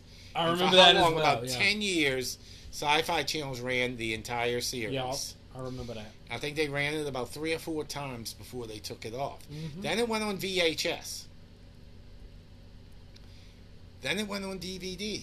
hmm And today it is on tu- uh, tu- Tubi and Internet da- Database, Internet Movie Database TV with ads. But the entire series is on there. Some of, some of the episodes are lost, but they used to do a kinescope for like uh, stations that didn't that they couldn't Right. broadcast to, or they didn't have the equipment to do use videotape, and that's uh, they they have those that replace them. And there's only one episode they do it through still pictures, kind of like they did the Judy Garland Star is Born, and the parts that were missing, all the missing uh, footage, they filled with still pictures, and and they had the, the soundtrack. Now, uh, after uh, the House of Dark Shadows, the movie was a big hit. They made another movie, Night of Dark Shadows. This one starring David Selby, who played Quentin, Kate Jackson, and Lara Parker. Didn't do nearly as well. So they didn't make another movie after that. So in 1991, they decided they were going to revive Dark Shadows as a nighttime show, in the vein of Dynasty and Dallas, only you know. And they started coming on with Ben Cross as uh, as Barnabas. Um, And I'll be honest, I never watched the 1991. and it's actually very good. It and, Uh, yeah, Barbara Steele Okay. plays Julia Hoffman. Uh, Joanna. I'll have to Go- go find this. Joanna. Going You know where I can go is- find this? I, I think you have to look on YouTube now. It was oh, on, Oh, okay. it was on Hulu for a while. I think I had it on on DVD, and it might still be in Jennifer's trailer. If I do, I'll I'll I'll give it to you to watch. You think it really was good? You liked it? I liked it. Okay, I haven't The only seen that. reason why it's but it only lasted a half a season because of the Gulf War kept preempting it, the first Gulf War, Yeah. and it moved a lot faster than this one because they went all the way through to 1895. Um, Joanna Golan, what they did is instead of having Maggie be Josette, they had Victoria be Josette, and Maggie was just a girl that worked. And she was having an affair with Roger. They changed a few things, and there was a different girl playing Carolyn. There was a different girl. Uh, there, there was, well, of course, there was a different girl playing Carolyn, and Jean Simmons played the Joan Bennett role. Okay. Now they did. Uh, let me see the 2004. Let me look that one up. In 2004, they tried to reboot it again, and let me see who the um, the cast was. I know uh, J- Julia Hoffman was African American in that one.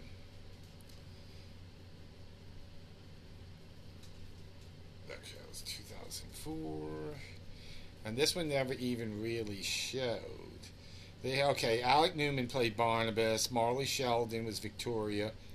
Oh, Jessica Chastain was um was Carolyn. Oh, really? I didn't even put that. Oh, together. Blair Brown was Elizabeth. Uh, yeah, it was a, a it was Kelly Hu Kelly Hu, uh, um, Asian actress that was Julia Hoffman, Hmm. and um, oh, the guy from Gil- Gilmore Girls played, and Ivana Mil- Milivek played Angelique. Now, Lysette Anthony played Angelique in the 1991 one, and she also was. You remember Trilogy of Terror? You ever saw that with Karen Black? It's three different. It's a. It's a. It's three things, and Karen Black plays a different character in each one. Well, they did Trilogy of Terror two with Lysette Anthony in the Oh, okay. in in that role. So, we still weren't finished with Dark Shadows yet. no. In 2012, Tim Burton, Johnny Depp was a big old fan of Dark Shadows and decided he wanted to play Barnabas. That was a role he had always wanted to Mm. play. But Tim Burton takes it, but I, a lot of people are not really happy with it. They, they turned it into a comedy. And the first show is campy, and I'm gonna- I'm going to get into that in a minute why it's campy. And, and it could have been. It could have been better. I'm just gonna throw that big elephant out in the room. Johnny Depp was too much at that time. He was to playing be- it too campy. He was too much. Now the other roles were amazing. Like, Yeah, because I mean, Michelle Pfeiffer did well as oh, Elizabeth. Michelle Pfeiffer. That was actually my favorite role. What's her like, name? Chloe Grace. What's uh, what's her last name? Eva Green No, Eva Green was great as Angelique. as Angelique. Yeah, no, Chloe Grace was Carolyn. yeah. Chloe Grace. Yeah. Um, and uh, Jonny Lee Miller was played Roger. And, and I'll say, I mean, I know they he overused Tim Burton overuses. I did say Helena Bonham Carter did a good job, but he does overuse. And there are some good things. He does it. overuse the two of them together, though. See, that's part of my issue sometimes. And I thought Helena Bonham Carter was. That's who actually. I, when they, they said he was making it, I said Helena Bonham Carter has to play Julie Hoffman. Uh, That was the first thing I thought. But he didn't do it right. He had her being an alcoholic Yeah. and Megan Carroll a werewolf. And that's not her fault, because Helena Bonham Carter, No. she whatever role she's given, she does a good job. But the pa- sad part The was script was, was written, kinda bad. She was written bad. Well, the script was kind of bad. Like having her want to be. Julia Hoffman wasn't a vain character. I guess, that, that, and really, when it comes down to the only character that was truly written right would have been Michelle Pfeiffer. Probably got the best part of any script. Yeah, because the one the thing they did with um, Carolyn, but it had some good things in it too. But Number you see, one, there's a difference, though. There's the difference. We don't know for sure, but I would presume to say Michelle Pfeiffer said, "Hey, I'm not doing this unless you write it a certain way." Whereas Helena Bonham Carter, as great as she is, she sometimes feels indebted to Tim Burton yeah. Because of every. You look at all the roles he's given her. Yeah. she feels. Well, wasn't he a lover at one time, or were they married, or what? Yeah, I mean they had, but so there's this indebtedness to uh, him. But but I think I wish sometimes Helena Bonham Carter would have. She's so much more talented. I wish sometimes she'd speak up for herself in those years. She's done later now. Now you look at her in Yeah. the crown, it's like wow, she's this fully evolved. Well, she I've, I've seen a lot of things she was really good in because there was a movie with was it Novocaine with Steve Martin where Right. she was wonderful in that. She was like really this crazy drug up bitch. It's just I did not understand. Sometimes I felt like she sacrificed. Not all the time, because there's some really good roles she did for Tim Burton in his. I'm going to tell you the things I liked the most about that Dark Shadows movie. I like the fact that it was it was the last thing Jonathan Frid uh, that we saw. It was the last thing Jonathan Frid did. He died before right before it was released, and you can see they play party guests coming in on the Yeah. party. They're basically extras. It's John Jonathan Frid, Kathryn Leigh Scott, Lara Parker, and David Selby, and they put more or less. Uh, they're all elderly. And they're more or less extras, but you could see how frail Yeah. Jonathan Frid was at this point. Because um, if you wa there is a really good documentary out there uh, called um, uh, the, uh, the Jonathan Frid story. I got it on there, and you see him. You know, they show him footage of him at all the conventions and everything.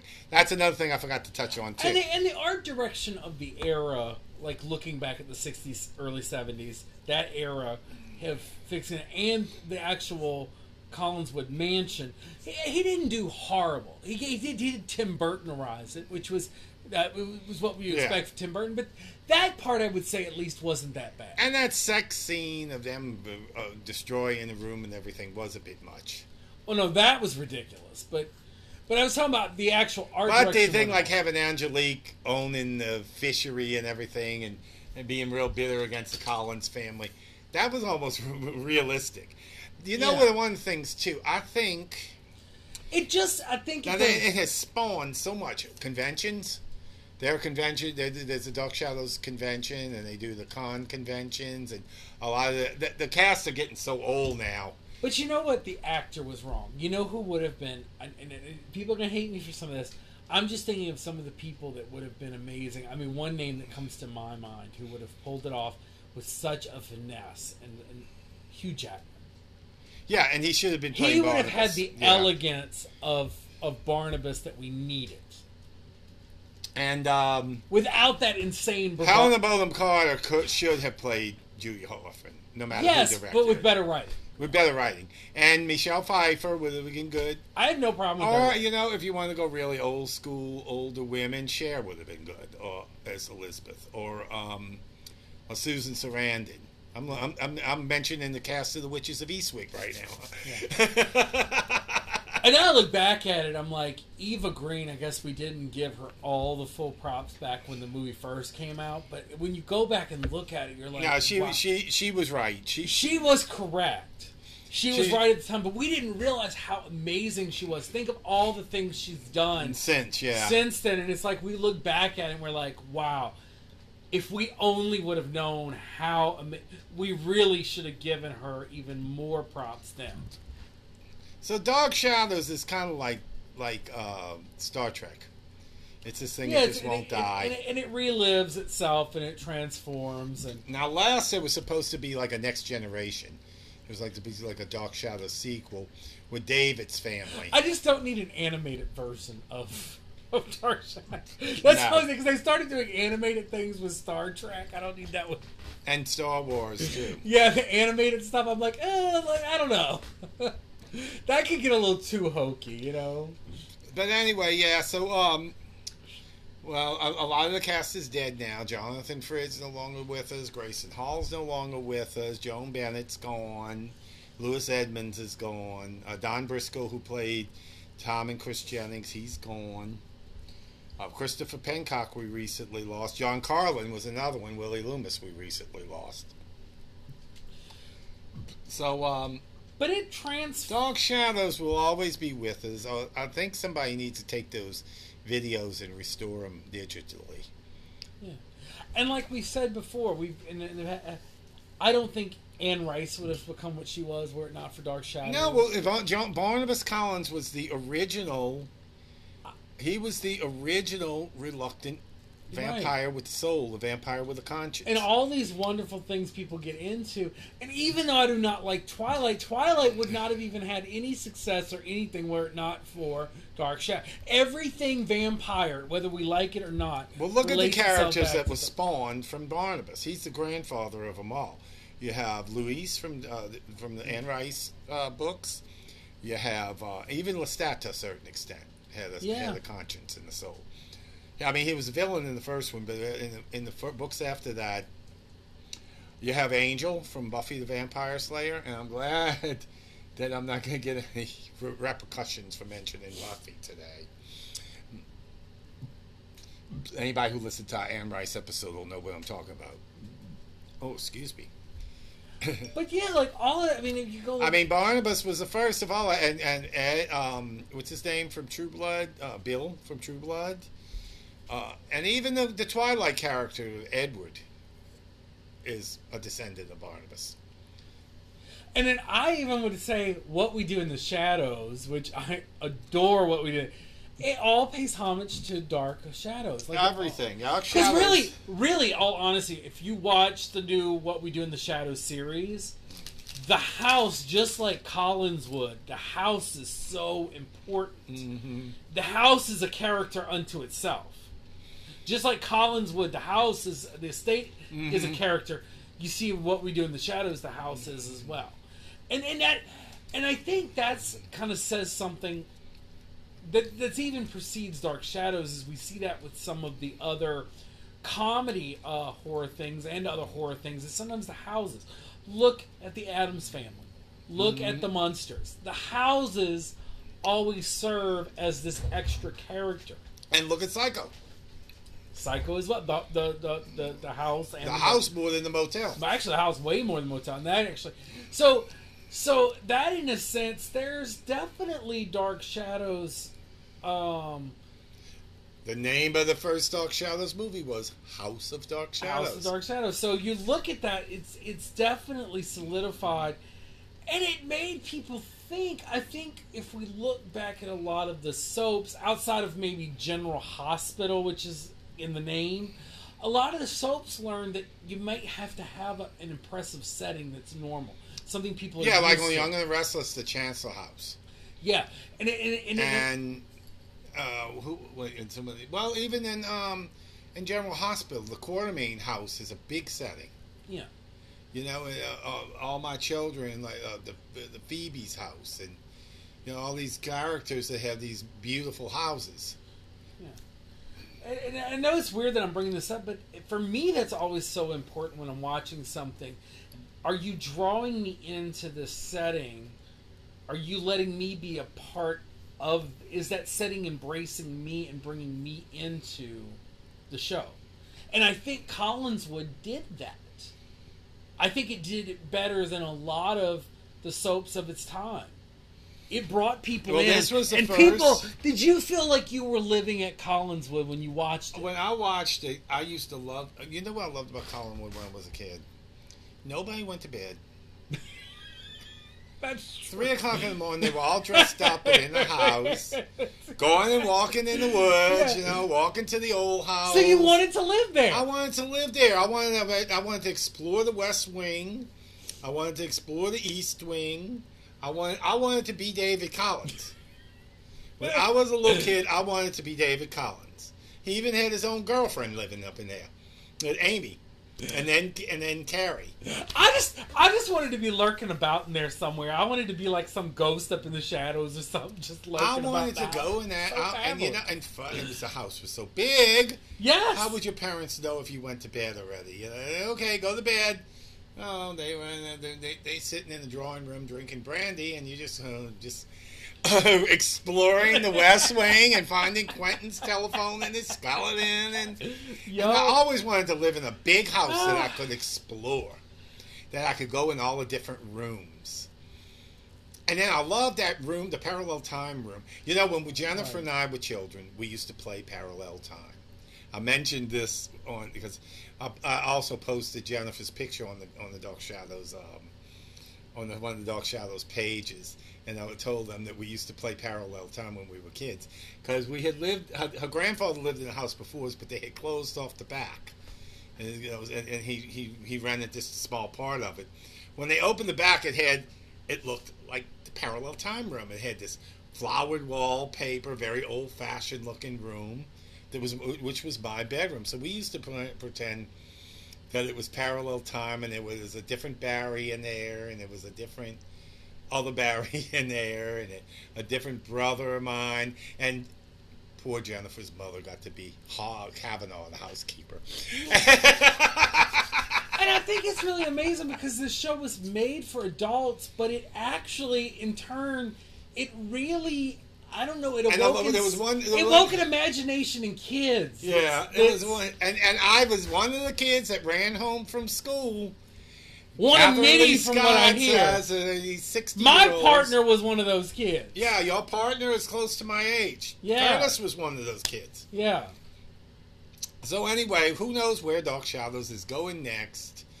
But uh, hopefully it'll be with us. Now you can watch Dark Shadows on Tubi, Okay. on Internet Mo- Movie Database TV. You're also on Tubi. Uh, you can watch uh, some. the, Um, yeah. Also on Tubi, you can watch some of the uh, the composites, like the Vampire's Curse and the other one. Those on Tubi. So is Master Shadows, the documentary about uh, Dan Curtis.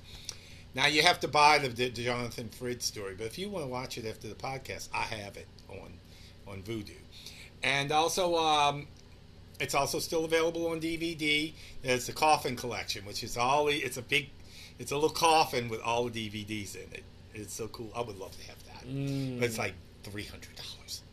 You gotta get Jim to give you that for Christmas for your birthday next year or for Christmas or something. Though.